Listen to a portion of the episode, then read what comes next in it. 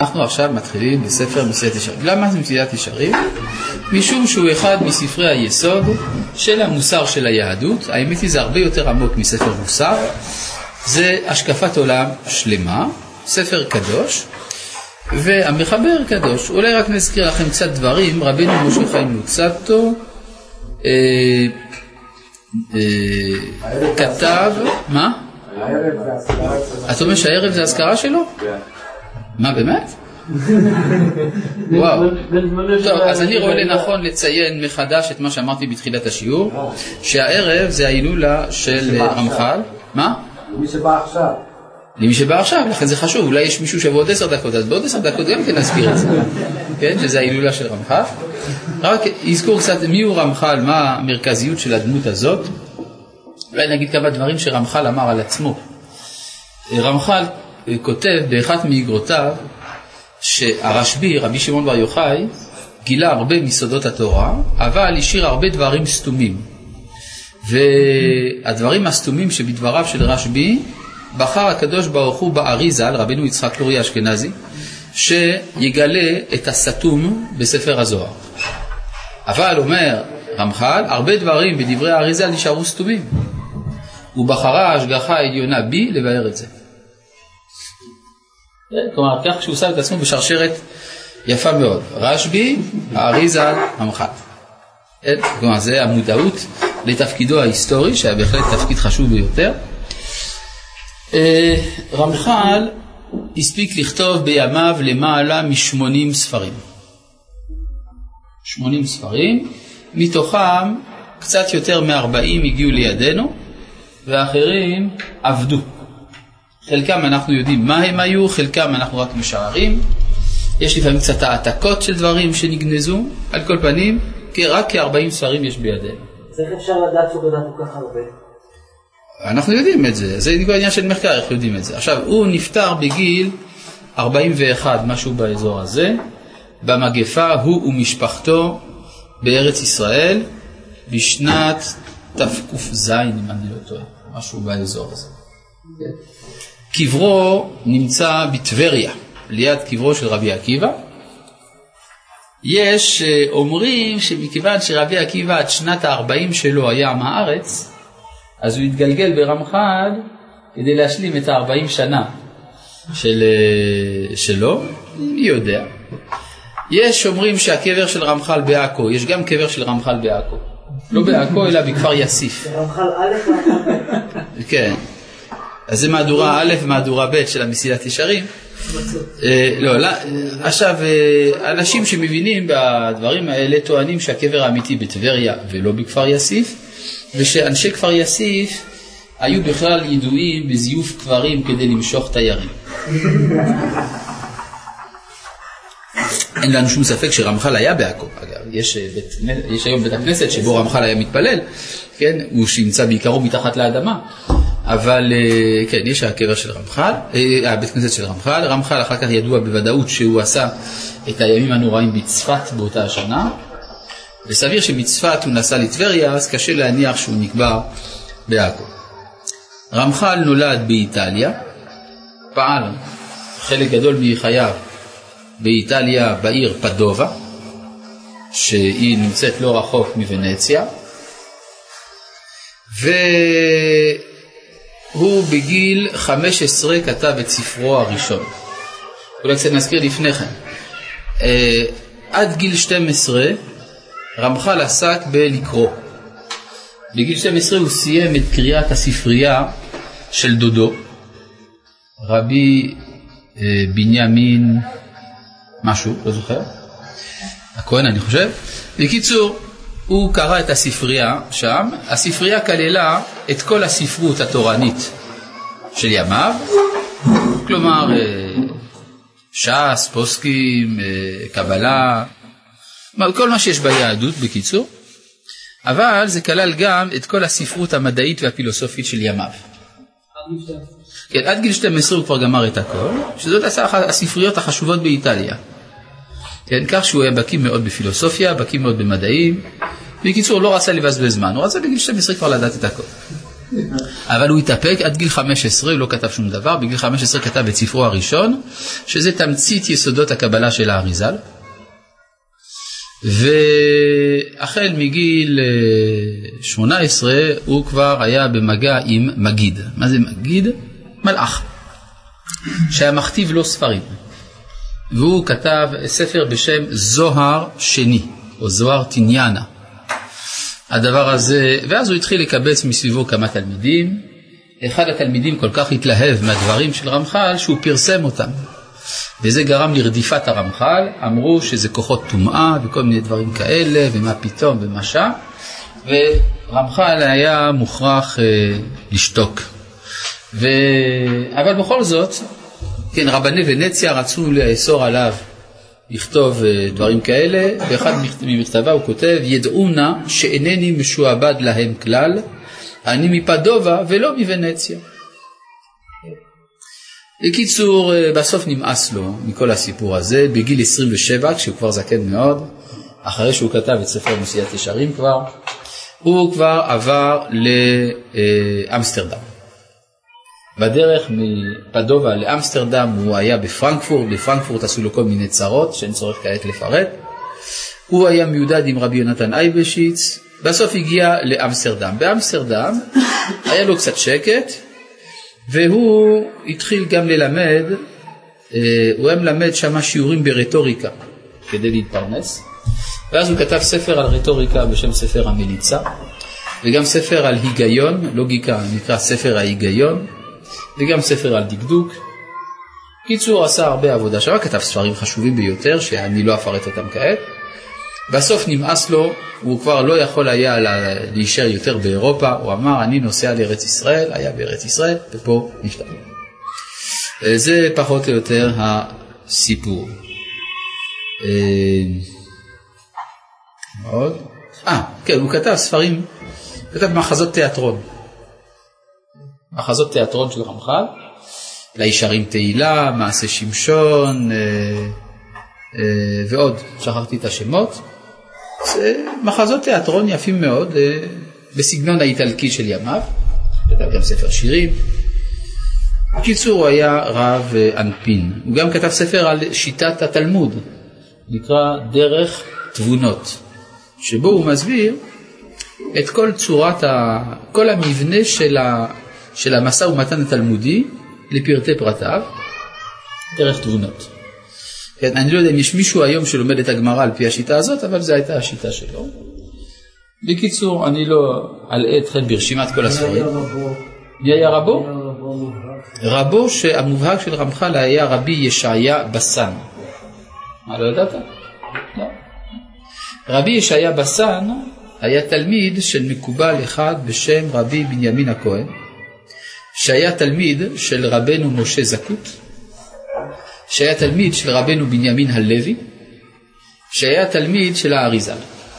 הרגש שיש לך שושלת ברורה עד האריזל, מהאריזל עד רמח"ל, אבל אם כן, אה, צריך לזכור שרמח"ל הוא נחשב מבחינה מסוימת אביהם של שלוש שיטות בישראל, תורת המוסר, תורת החסידות וההשכלה. כלומר המשכילים בפולניה, רוסיה, מאוד התלהבו מהדמות של רמח"ל, ראו בו את מחדש השפה העברית, הספרות העברית בעת החדשה. והחסידים הושפעו מאוד מכתבי הקבלה של רמח"ל, כלך פתחי חוכמה, דת תבונות וכדומה, הם אפילו אלה שהוציאו אותם לאור. והיה גם בליטא, בזמנו של אה, רבנו ישראל סלנטר, קמה תנועה חדשה של התחדשות בתוך היהדות הליטאית, מה שנקרא תנועת המוסר, שלקחה לה את ספר מציאת ישרים בתור ספר יסוד. עכשיו, יש לנו מזל אדיר שבישיבות הספר של רמח"ל התקבל. למה יש לנו מזל? כי בישיבות ידעו רק על הספר הזה. כלומר, הייתם שואלים בחור ישיבה, מה אתה יודע מרמח"ל? הוא אומר, זה מי שכתב מציאת ישרים. וזה מה שהחדירה הזאת לתוך הישיבות הכשירה לאחר שנים את כל שאר הספרות של רמח"ל. שאם לא כן, כנראה שלא היו מתעסקים בה או היו מתנגדים לה וכדומה.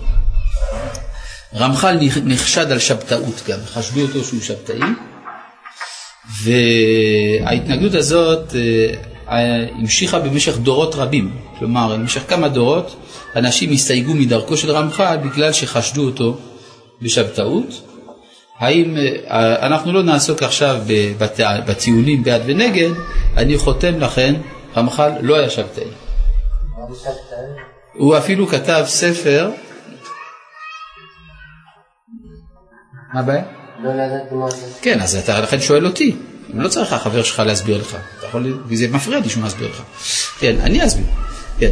בכל מקרה, אה, יש ספר שכתב רמח"ל נגד השבתאים בשם קנאת השם צבאות. הרי תלמידי שבתאי צבי, הלוא הם השבתאים, הם השתמשו במספר מאמרים בזוהר כדי לבסס את שיטתם. ורמח"ל ראה לנכון כדי להילחם בשבתאים לקחת את כל הפסקאות האלה בזוהר ולהסביר אותן. המסקנה של החוקרים באקדמיה שמכאן מוכח שרמח"ל היה שבתאי מתון. שהרי הוא כותב ספר נגד השבתאות, אז אם כן הוא שבתאי. מה זה השבתאות? אני אסביר לך. השבתאות זאת האסכולה, אם אפשר לקרוא לזה כך, של תלמידי משיח השקר שבתאי צבי. שפעל אה, במאה ה-17, טען שהוא המשיח, אה, כל העם היהודי כמעט האמין לו, וכולם התכוננו לעלות לארץ ישראל, אנשים מכרו את הבתים ואת העסקים שלהם כדי להכין את החבילות שלהם, אנשים הזמינו אוניות כדי לעלות לארץ ישראל, כי האמינו שאו-טו-טו זהו, יש מדינה בארץ ישראל עם שבתאי צבי בתור מלך המשיח. מה שקרה בסוף זה שהוא פנה אל הסולטן הטורקי של אותם הימים, ופשוט הוא ביקש ממנו לרדת מכיסאו ולתת לו את מקומו. הסולטן שכנראה היה אדם אה, רחמן ביותר, במקום להרוג אותו על המקום, אמר לו, תשמע, יש לי עסקה בשבילך. או שאתה מתאסלם או שאני הורג אותך. אז הוא התאסלם. והתאסלמו עמו עוד אלפים רבים מישראל, ועד היום הזה יש כת בטורקיה, כת הדונמה, שהם מאמינים בשבתאי צבי, הם מקיימים את האסלאם מבחוץ, את היהדות בסתר. ומה אתה רוצה? מה הביסוס של השמועה שאומרת שהרי שבתאי צבי רצה לחפש לרדת לעומק של התנועה כדי... כן, אז זו השיטה שלו. אז הוא פיתח איזו שיטה שלמה שצריך לעשות עבירות. בין היתר, אחת העבירות הגדולות זה להתאסלם. אבל הוא אמר שצריך לעשות הרבה עבירות, כדי להוציא משם את ניצוצות הקדושה שנמצאים במעמקי הקליפות, וזה מה שמזרז את הגאולה וכולי. אז, והדברים האלה מקורם, הרעיונות האלה מקורם בטקסטים קבליים, ולכן רמח"ל היה צריך להתמודד עם הטענות האלה, כי השבתאים באותם הימים היו עדיין חזקים, ידי הים, ולכן הוא כתב את ספר קנאת השם צבאות. זהו. טוב, יש פה שאלה, אה, יפה. אה, דבר גדול ויפה קרה עכשיו, שהמסך חזר לעבוד. לרב שלום, למה חשבו על הרמח"ל כך? מה הסיבה לכך? הרי לא היו להם ראיות, ולמה הוא היה מחויב לשתוק? טוב, זה נושא רחב מאוד, אני לא יכול כעת להעריך בזה. כן, מדוע חשבו את זה? ועל עוד כמה אנשים גדולים בישראל חשדו אותם בשבתאות, וכעת אין לנו הפנאי לזה. טוב. כן. מה זה מסילת ישרים סדר ויכוח? אה, מה זה מסילת ישרים סדר ויכוח? יפה. יצאו, בכלל רמח"ל היה רגיל לכתוב את הספרים שלו במספר מהדורות. גם את הספר מסילת ישרים הוא כתב פעמיים. פעם אחת הוא כתב אותו בתור סדר ויכוח, דהיינו שיחה בין חכם לחסיד. פעם שנייה הוא כתב אותו בתור סדר פרקים, זה המהדורה שלפנינו. כאילו משהו ערוך כשיטה אחת. עכשיו, מה שמעניין מאוד, הסדר ויכוח אגב, ידעו על הכתב יד הזה, הוא היה בלנינגרד, וידעו על קיומו, רק שהיה אפשר להוציא אותו לאור רק אחרי נפילתה של ברית המועצות. אחרי שנפלה ברית המועצות, אז הכתב יד הזה הגיע למכון אופק, ויש לנו עכשיו שתי המהדורות. עכשיו, מה שמעניין במהדורה נקראת סדר ויכוח, זה שמתברר שספר מסיעת ישרים הוא ספר שכלי. אני אסביר למה אני מתכוון. יש הרבה ספרי מוסר, שתפקידם אני לא רוצה להגיד ביטוי חריף מדי, אבל קצת לשטוף לך את המוח. זאת אומרת, מדברים איתך בפתוס, מביאים לך סיפורים מרגשים, ומאיימים עליך, ואתה צריך לדעת שהאמת היא כך וכך, כל מיני דברים כאלה. ואדם קורא את זה, מרגיש איזושהי צמרמורת, הוא מרגיש שזה עושה לו טוב על הנשמה. בסדר? ויש, לצערנו, אנשים שלומדים את ספר מסיעת ישרים בצורה הזאת.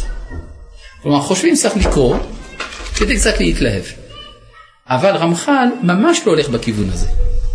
רמח"ל הוא אדם שכל דבר שהוא אומר, הוא מביא הוכחה שכלית למה שהוא אומר. עכשיו, ספר, סדר ויכוח, עוזר לנו לראות את זה. לכן אני מומלץ, מה? אה, סגנון של שיחה, שואל ומשיב. התוכן הוא כמעט אותו תוכן כמו המסיעת ישרים שלפנינו, אבל זה, אתה רואה יותר איפה הקושייה ואיפה התירוץ. אה? האם זה נמצא בספרייה של המכון? סביר מאוד. בספרייה שלי יש, אתה רוצה? אני אביא לך. בספרייה של המכון, כן, לא צריך שאני איתו. בסדר, אוקיי. כן, בבקשה. כמה שנים הוא נפטר? עד כמה שאני זוכר הוא נפטר בשנת תק"ז, משהו באזור.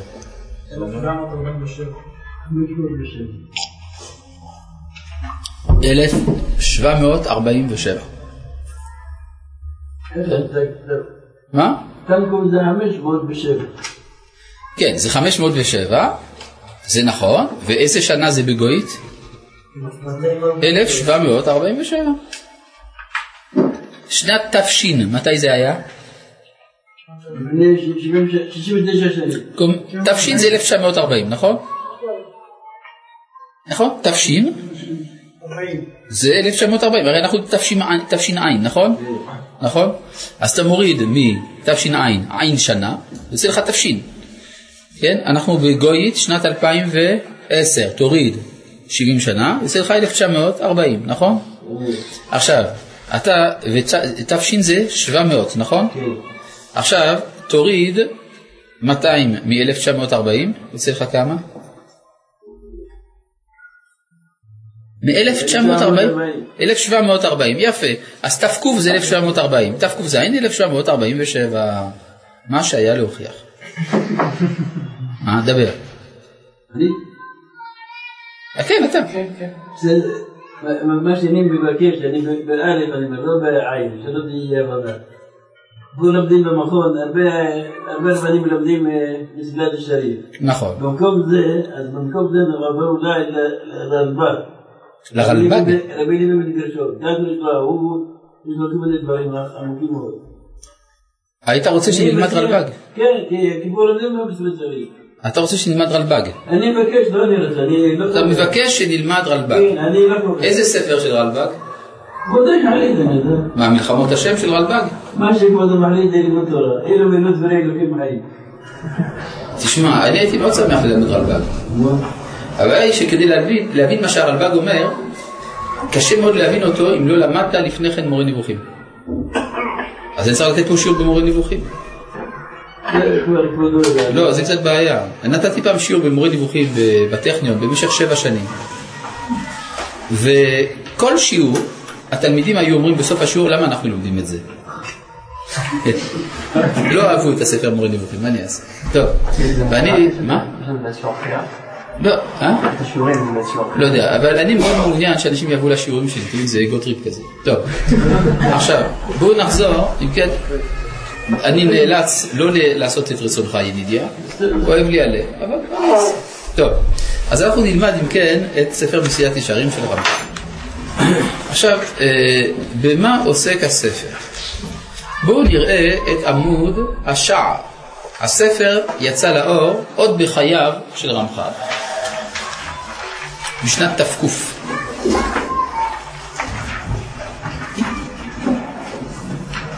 אז אה, מי שיש לו את השער, למשל, אם הייתם פותחים, למשל בשער, כן, בשער. כן, עוד, עוד, עוד, עוד, עוד, עוד, עוד. כן, יפה, הגעת. יפה. אני רוצה לקרוא לכם את הכותרת, ונבין על מה מדובר. ספר מסילת ישרים, כולל כל ענייני מוסר ויראת השם. כולל כל ענייני מוסר ויראת השם. קריאת הכותרת מעוררת אצלי שאלה מיידית. יש פה אם כן נושא כפול. הוא מדבר גם על מוסר וגם על יראת השם. לפי זה מדובר בשני דברים שונים. שאם לא כן, לא היה כותב שני דברים שונים. וכאן שאלתי היא... אז אתה כבר נותן הסבר, שמוסר זה בין אדם לחברו, ויראת השם זה בין אדם למקום. ככה אתה טוען. מוסר מחילה זה גם בין אדם למקום, בין אדם לחברו. הנה, הוא חולק עליך. הוא אומר שמוסר זה בין אדם למקום ובין אדם לחברו. מה? אז זה לא יודע. השאלה אם היא צודק. אני עוד לא יודע.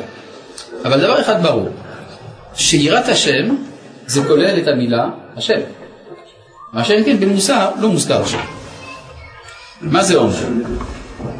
השאלה היא ככה, האם המוסר מכוון להתנהגות האדם באשר הוא אדם, או להתנהגות האדם ב- ב- ב- אה, באשר יש לו אלוהים? זאת השאלה. נאמר ככה, אתאיסט יכול להיות מוסרי או לא? אני מוכן לדיון על זה, זה לא כל כך פשוט, האם אתאיסט יכול להיות מוסרי או לא, אבל נאמר שכן. יש בה קורבנות, לעולם יהיה אדם... או נגיד אפילו יותר מזה. יהיה אדם, אז יהיה יש שם. בסדר, זה על דרך אבות. עכשיו אני אגיד אפילו יותר מזה. נגיד יש אדם שמאמין באלוהים, הוא לא אתאיסט. האם אלוהים נכנס לנוסחה של המוסריות שלו או לא? למשל, אם אדם רעב, מה הוא צריך לעשות? לאכול. אדם שמאמין באלוהים, הוא שבע אחרת מאדם שלא מאמין באלוהים? לא. זה אותו הדבר, נכון? כלומר, יש פונקציות באדם, למשל הפונקציה הביולוגית, שאינן תלויות בשאלה אם יש אלוהים או אין אלוהים. אז אותה שאלה נשאלת לגבי המוסר. האם המוסר הוא קשור לזה שיש אלוהים או לא? אפשר לומר שהאדם שאיננו מוסרי, שאיננו פועל נגיד לפי הוראות המוסר, הוא חסר בתור אדם. כלומר, הוא לא, זה, זה, זה חיית טרף, כן? קניבל, רוצח, אה, שודד. זה פחות מבן אדם. איך אומרים בערבית צחה? צריך קודם כל בין המנש, להיות בן אדם. נכון? צריך להיות בן אדם. ואתה תהיה בן אדם, לא קשור אם יש אלוהים, אין אלוהים, תהיה בן אדם. זה נקרא מוסר. יוצא לפי זה שלפי ההגדרה הזאת, המטרה של המוסר זה לעשות אותי שלם כאדם. לעומת זה, אם אני אומר יראת השם, זה אומר שהמוסר עושה אותי שלם בזיקה לאלוהים. או נגיד זה אחרת, המטרה של המוסר יכולה להיות חיצונית לאדם, אלא היא מטרה של דבקות בבורא, וייתכן שזה אפילו אינטרס של הקדוש ברוך הוא יותר מאשר אינטרס שלי. למה באמת עם זה יראה? אני בינתיים הזכרתי את המילה השם, אני עוד לא יודע מה זה יראה. כן? לפי אברהם אבינו לא אברהם אתה לא צודק. הכיצד? מדוע? אין יראת אלוקים במקום הזה, והרגו לי דבר אשתי. זאת אומרת, אם היה יראת אלוקים, לא היו הורגים אותי אשתי. אין יראת אלוקים. אתה, בוא ננתח את הטיעון שהעלית, הוא טיעון חשוב. אתה אומר שלכאורה אברהם אבינו דוחה את דעתך. למה? כי הלא אברהם אבינו אמר לאבימלך, רק אין יראת אלוהים במקום הזה, והרגוני על דבר אשתי. בסדר? נשאלת השאלה, האם זה נכון מה שאמר אברהם אבינו? כלומר, ברגע שאין יראת אלוהים אז הורגים בן אדם בגלל אשתו? לא כל כך פשוט הדבר הזה. הרי על מה אמר את זה אברהם? אברהם אמר את זה כאשר אבימלך, מלך פלישתים, שואל אותו, מעשים אשר לא יעשו, עשית עמדי. כלומר, זה לא בסדר שאתה סיפרת על אשתך שהיא אחותך, אתה הכשלת אותי, נכון? מעשים אשר לא יעשו, עשית עמדי. לא יעשו על פי מי? שעמדתי על. אז- רגע, רגע, אני שואל שאלה. כשאבימלך אומר מעשים אשר לא יעשו, פירוש הכוונה מעשים שאסור לעשות, נכון? מעשים אשר לא יעשו, סותר את עצמו. הוא עושה רגע. מעשים שלא יעשו, ואומר, ת- תעזור לי, במקום להקשות עליו. מעשים אשר לא יעשו עשית עמדי. עכשיו, כשאתה אומר לא יעשו, הכוונה שאסור לעשות. אסור לעשות לפי מי? לפי הנורמה המוסרית, נכון? כלומר, הטענה של אבימלך היא, אתה אברהם, אני מבין מדוע במצרים, ששם הם שטופי זימה ואין להם מוסר, אתה הסתרת את הזהות של אשתך. אבל אצלנו, שאנחנו מוסריים על פי המוסר הטבעי, הפילוסופי, מדוע הסתרת שהיא אשתך? יש לו תשובה לאברהם. רגע, רגע. מה פתאום אתה שואל אם זה אחותי או אשתי? מה זה? רגע, רגע, רגע, רגע. על זה עונה אברהם, רק אין יראת אלוהים במקום הזה. כלומר, אתם בסדר גמור, אתם מנומסים, אבל דבר אחד אין אצלכם, אינכם מייחסים את ערכי המוסר לאלוהים. ואז מה יקרה? יקרה שאם יגבר עליכם יצרכם כי אשתי מאוד יפה, והרגוני על דבר. אז אדרבה, מתוך דברי אבינו אתה לומד שבדרך כלל יש דבר כזה מוסר טבעי. עובדה שהוא נזקק לתת תשובה לאבימלך. כלומר, הרקע של השאלה של אבימלך הייתה שיש מוסר טבעי אצל הפלישתים. יש את הטיעון, מה, אדם בא, זה אשתו אחותו, אתה ישר המלך מתנפל עליו? רגע, יש לי שאלה אחרת. אדם שמאמין באלוהים, הוא מייחס את ערכי המוסר לאלוהים, הוא לא חוטא? אחותו משתדל. אבל הוא לא חוטא? חוטא, ויש כאלה שחוטאים, נכון? זאת אומרת שזה שאתה מייחס את המוסר לקדוש ברוך הוא זה עוד לא אה, חיסון מוחלט נגד החטא. יש כנראה גורמים נוספים. יש עליך לחץ יותר מאשר אתה סתם. בסדר, אז זאת אומרת שזה לא מוחלט. זאת אומרת שבכל מקרה, מה שאתה רואה מתוך השיחה, מה שאתה רואה מהשיחה. מה שאתה רואה מהשיחה בין הקדוש ברוך בין אברהם לבין אבימלך, זה שדווקא דנים על היחסים בין שתי מערכות מוסר. כן, עכשיו זה שאתה אומר, אתה עכשיו מקשה קושייה חדשה, אתה אומר, מי אמר שהמוסר, כלומר המוסר האנושי הוא יחסי, מה שאין כן המוסר האלוהי הוא מוחלט. ואני שואל אותך שתי שאלות. א', ומה בכך שהוא יחסי? ב', מי אמר לך שהמוסר האלוהי מוחלט? על היחסי יש לי תשובה. דבר. בדרך כלל המלכים הם קבעו כל מיני כללים מוסריים או לא מוסריים, אבל לעצמם הם הכירו את הכל, זה מאז ועד עולם. אז אז אתה רואה שכשסלע מוסר הוא יחסי, אין לו משמעות. אתה אומר שמוסר יחסי אין לו משמעות? תראה, היום יש בעולם, כולו, ערכי מוסר, נכון? יש דבר כזה, ערכי מוסר?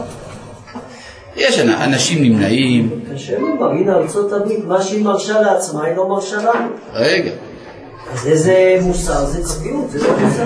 בכל העולם כולו, אנשים פועלים לפי מערכות של ערכי מוסר כלשהם, נכון? יחסיות. נכון, וזה דווקא עובד לא רע. העסק דופק. כלומר, היום 98% מן האנושות הם כבר לא קניבלים, 91% מה, מהאוכלוסייה האנושית מכבדת את ההורים, אחוזים נכבדים מאוד נמנעים מלגזול ורואים בגזל על כל פנים דבר רע, מענישים את מי שרוצח וכולי. זאת אומרת, אתה רואה שיש בכל זאת מוסר. נכון? זה דווקא עובד לא רע. לכן רמח"ל צודק, בניגוד לדעתך, כשהוא כותב כל ענייני מוסר ויראת השם. מוסר זה השלמות האנושית, יראת השם זה המוסר בזיקה האלוהית. הזיקה האלוהית עשויה גם להביא את האדם לנבואה. מה אתה אומר? מה שאמרתי בהתחלה זה הנכון, ולא לפי אברהם. כנראה, נכון, נכון. בבקשה. הספר מבוסס על משפט אה, מביא- שמכיר בתורה מביאה למשהו. נכון. אז אם התורה התחלה, אז המוסר הזה הוא מגיע מהתורה בסופו של דבר. אתה אומר כך, כל הספר בנוי על משפט של רבי פנחס בן יאיר שמתחיל במילים תורה מביאה לידי. אז אם כן, בסופו של דבר זה מתחיל מהקדוש ברוך הוא. אבל מעניין שמכל הרשימה הארוכה של ערכים שמדבר עליה רבי פנחס בן יאיר, אין פה פרק על תורה. זה מפתיע, מפתיע מאוד, כן? הייתי צריך לראות פרק במסילת ישרים שמסביר לי מה זה תורה. אחר כך פרק שמסביר לי מה זה זהירות. משום מה מתחיל בזהירות. אז יש לו כוונה בזה. מה הוא רוצה לומר? הוא רוצה לומר, רמח"ל, שבוא נתחיל מהזהירות, לא משנה מאיפה זה בא. בסדר? עכשיו, פה אני רוצה קצת יותר להרחיב לגבי השאלה שלך. יש, אה, האם יש הבדל בהדרכה המעשית, הלכה למעשה, בין אם, התנה, אם ההתנהגות המוסרית שלי בנויה על צו אלוהי, או שההתנהגות המוסרית שלי בנויה על מוסר טבעי. מה אתה רוצה? אה, יש, יש גם את העמדה של הרש"ר עיר שבעצם, אני חושב גם של הרב קוק, תקן אותי אם אני טועה, שהמוסר הטבעי זה גם בעצם פועל יוצא של הצלם האלוקי שבאדם. זה אני מסכים. לכן קשה כל כך להפריד בין ה... אני מסכים איתך. המוסר האלוקי למוסר הטבעי, כי גם המוסר הטבעי השורש שלו הוא אלוהי. אתה צודק לחלוטין. המוסר הטבעי, השורש שלו אלוהי, אני מסכים. השאלה היא מה בהכרה שלי פועל. זאת אומרת, מה אני רוצה להיות? אני, עכשיו, אני אדם שנחמד עם כולם, נותן צדקה, עוזר לחלש, אה, מכבד וכולי, הרבה דברים טובים אני עושה. יש לי ענווה, יש לי שמחה, כל הדברים הטובים. השאלה, מה אני רוצה לעשות עם כל הכוחות האלה שיש בי? האם המטרה שלי להיות בן אדם שלם, או המטרה שלי להגיע לדבקות באלוהים?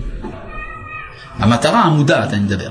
האם אני מתפקד אחרת אם המטרה שלי זה להגיע לדבקות בשם, ואם המטרה שלי זה להיות אדם טוב?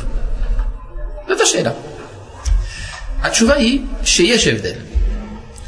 ההבדל הוא כזה, כשהמטרה שלי היא להיות אדם מוסרי, זה בכלל לא משנה באיזה סדר אני מתקן את מידותיי.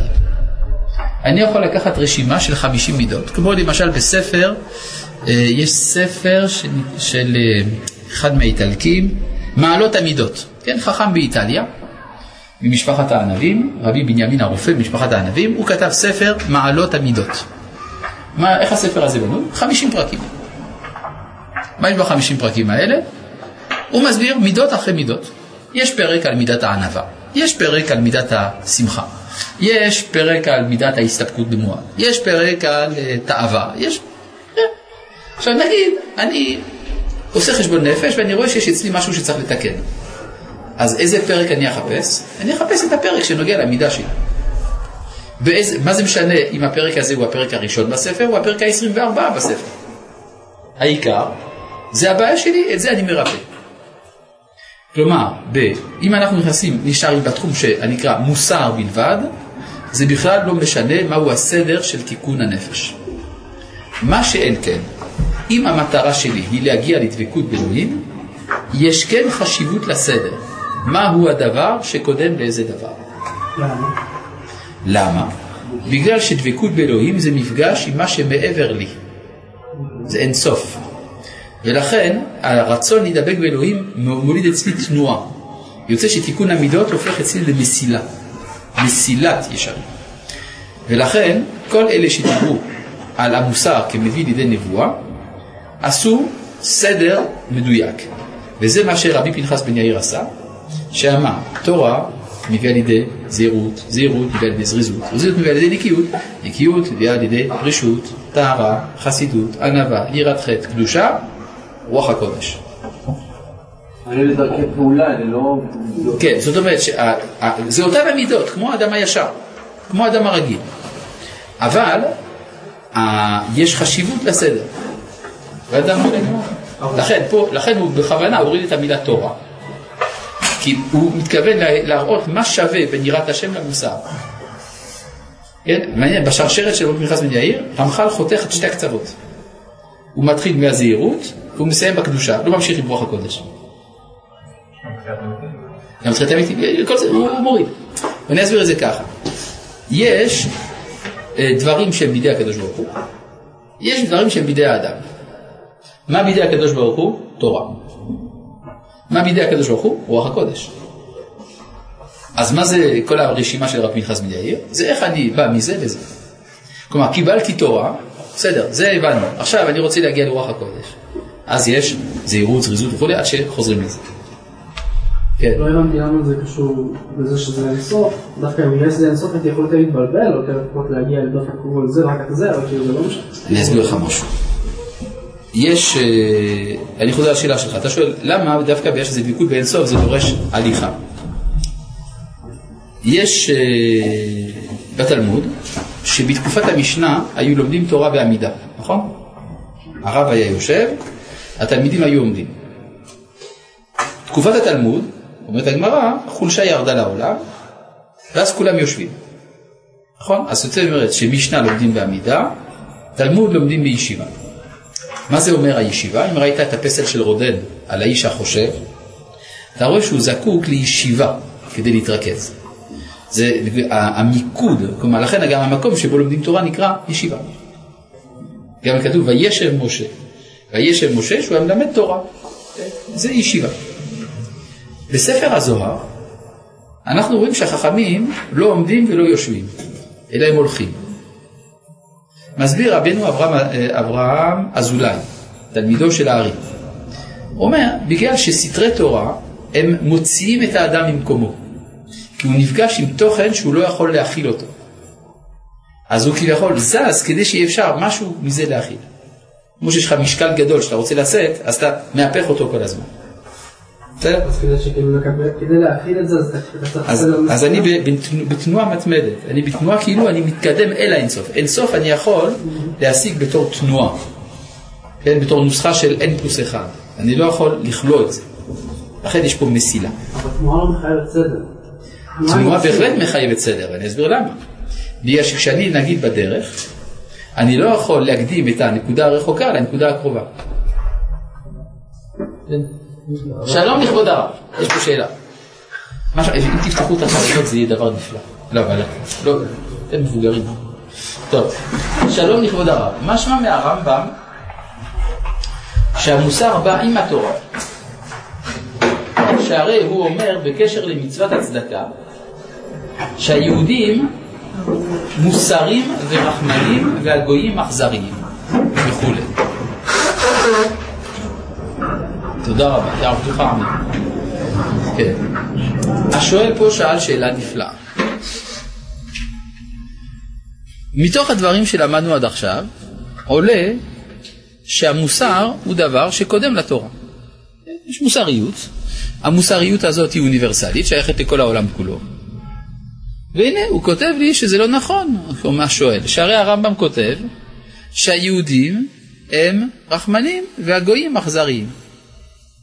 אז אם כן, רואים שהרחמנות, מאיפה היא באה אצל היהודים? מהתורה. עד כאן דברי השואל. נכון? הבנתם את השאלה שלו? הבנתם את השאלה שלו? התשובה היא שזה בדיוק ההפך. הרמב"ם אומר שליהודים יש תכונה טבעית של רחמנות. בלי קשר לזה שהם קיבלו את התורה. זה נתון, ככה הקדוש ברוך הוא עשה אותנו. והגויים הם אכזריים, בלי קשר לזה שהם לא קיבלו את התורה. אלא זה נתון טבעי. גם הגויים האכזריים וגם היהודים הרחמנים חייבים להתנהג לפי המוסר. שהרי אנחנו תובעים מכל אדם בכדור הארץ להתנהג באופן מוסרי. ואילו תורה מותר ללמד רק ליהודים, לא לגויים.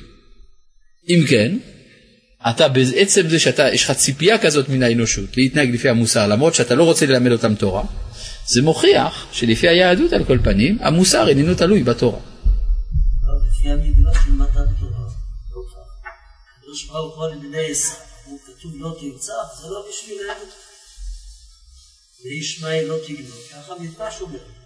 לא לא. אתה מביא מדרש, והמדרש הזה קשה מנשוא, ואני אסביר למה. אתה אומר ככה, שהקדוש ברוך הוא הציע לגויים את התורה, ובני עשיו לא רצו בגלל שכתוב שם לא תרצח, וזה קשה להם. שעל חרבך תחיה. ובני ישמעאל לא רצו לקבל את התורה בגלל שכתוב שם לא תגנוב. המדרש גם ממשיך שעמון ומואב לא רצו לקבל בגלל שכתוב לא תנאף. בסדר? יש רק בעיה אחת, לא לגנוב, לא לרצוח ולא לנאוף. זה לא קשור לתורה? זה בשבע מצוות בני נוח בכל מקרה.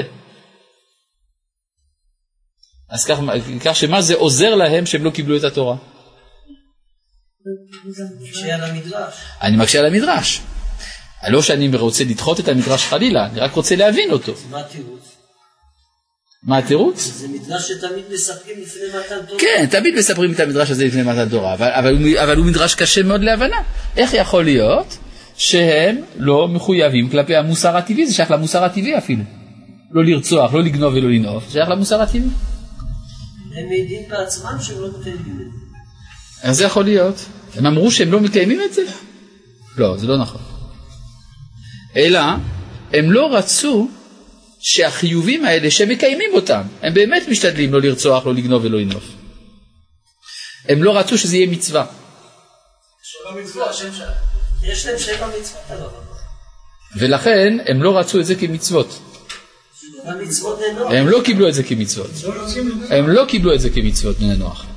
שהרי זה גמרא מפורשת במסכת בבא קמא, דף ל"ח, עמוד א', למעלה, איפה שהשורות מתרחבות, שכתוב שם על הפסוק עמד וימודד ארץ, ראה ויתר גויים, ראה שבע מצוות שקיבלו בני נוח שאינם מקיימים, עמד והתיר להם.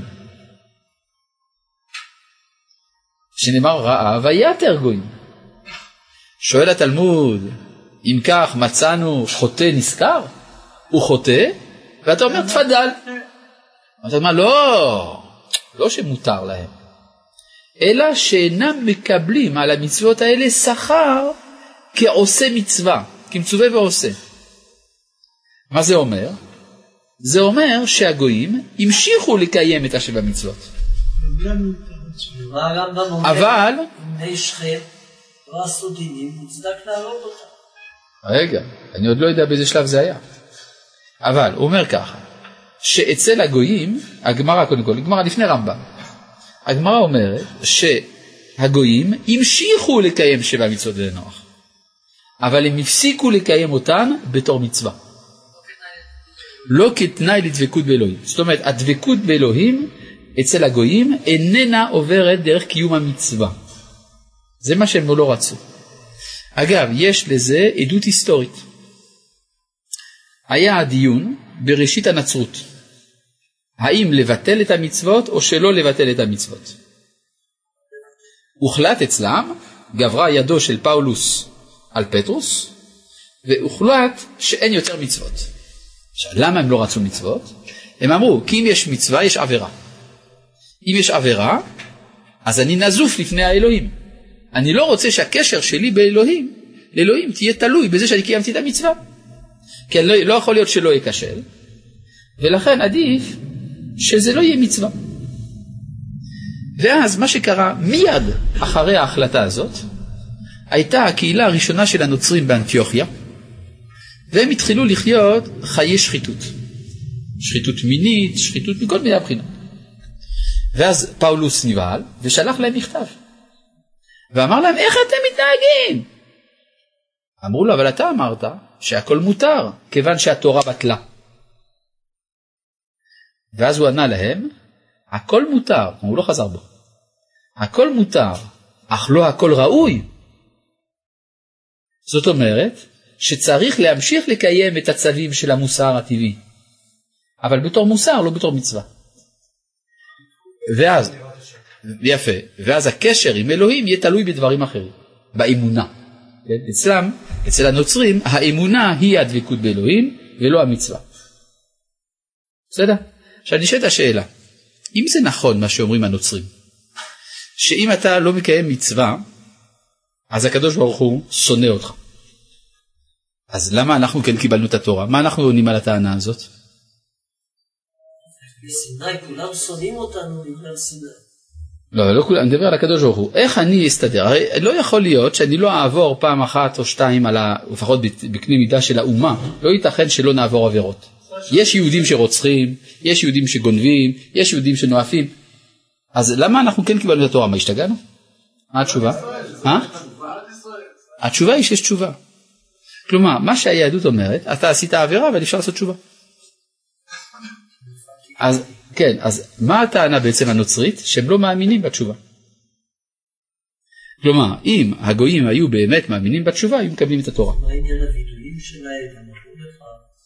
מה עניין הווידויים שלהם? זה כאילו חזר בתשובה. אתה עכשיו שואל אותי שאלות ששייכות לשיעורים שלי בהלכות תשובה באלול.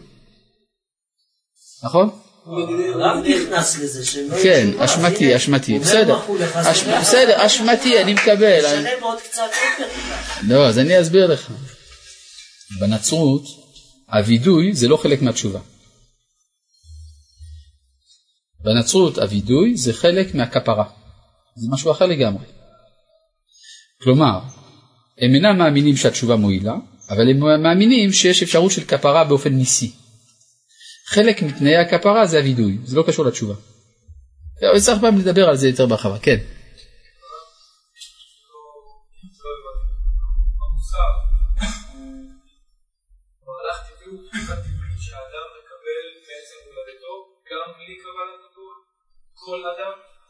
לא.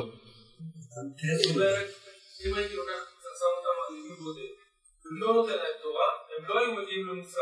לא. אבל, אבל מה נגיד, בוא אני אסביר לך משהו. אתה סיבכת אותי. מה? כן, אני אסביר משהו. לא, אבל תן לי להסביר יד. השאלה שלך הייתה מורכבת מדי כדי שאני אתן לה תשובה נכונה.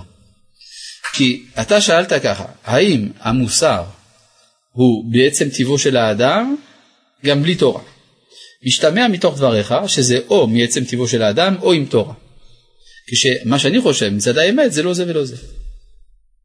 יש שלוש מדרגות באדם. יש קודם כל האדם כיצור טבעי. היצור הטבעי אדם הוא פרא אדם. ואם אתה מכיר את ילדי סאמר היל, אתה יודע מה שקרה שם, כן? זאת אומרת שברגע שאתה לוקח קבוצה של אנשים ללא כל מידע מוקדם, והם מתנהגים לפי הטבע, הם הופכים להיות זאבים שאוכלים אחד את השני.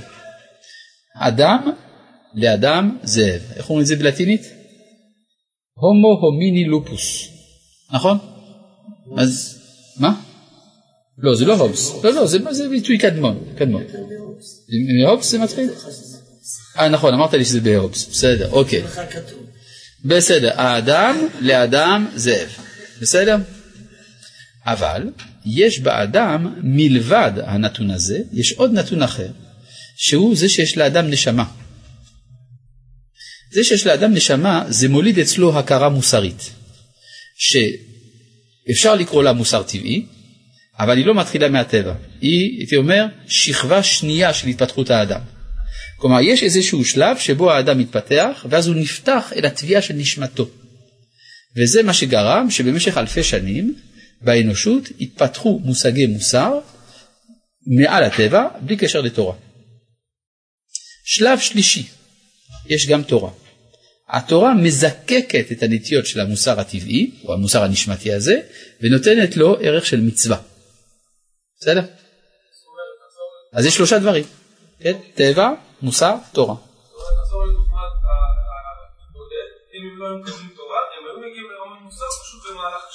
נכון, אחרי כמה אלפי שנים הם היו מגיעים לזה. בסדר?